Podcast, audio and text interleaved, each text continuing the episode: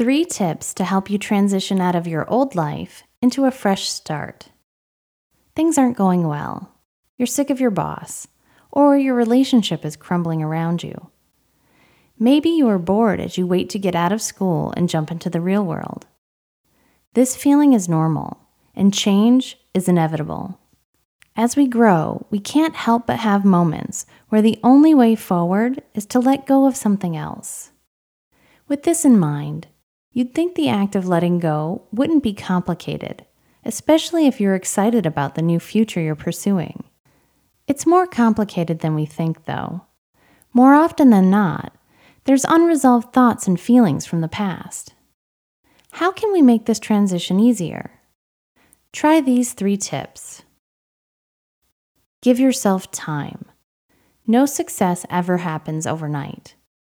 Neither does a transition from one stage of your life to the next. There's going to be a process you'll have to go through, which involves grieving the old life, letting go, and then moving on to hone your vision of the future. Shortchanging yourself in any of this is going to leave unresolved issues which will crop up later. Isn't it better to give yourself the time now and be over it? Keep what worked. Just because you're starting over doesn't mean you have to let go of every aspect of your old life. Have great friends who supported you in the past? Well, you're going to want them as you move forward in this new beginning. If there are positive aspects of your character or life that served you well, by all means, pull those tools into the new. Become more social. Fresh starts can feel like very private things, mostly because we're engaged on a very personal journey. At the same time, this is not a good time to shut yourself off from the rest of the world. You're going to need support to help you stay on task, encourage, and be there if things get tough. But even this isn't the only reason we need other people around us.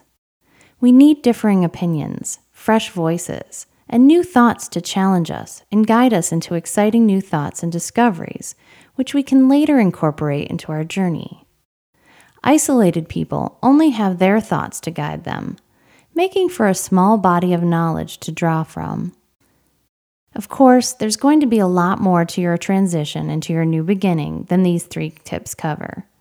But so long as you keep acting with planning and a lot of intentionality, you're going to be just fine and the path to a new you will be secure.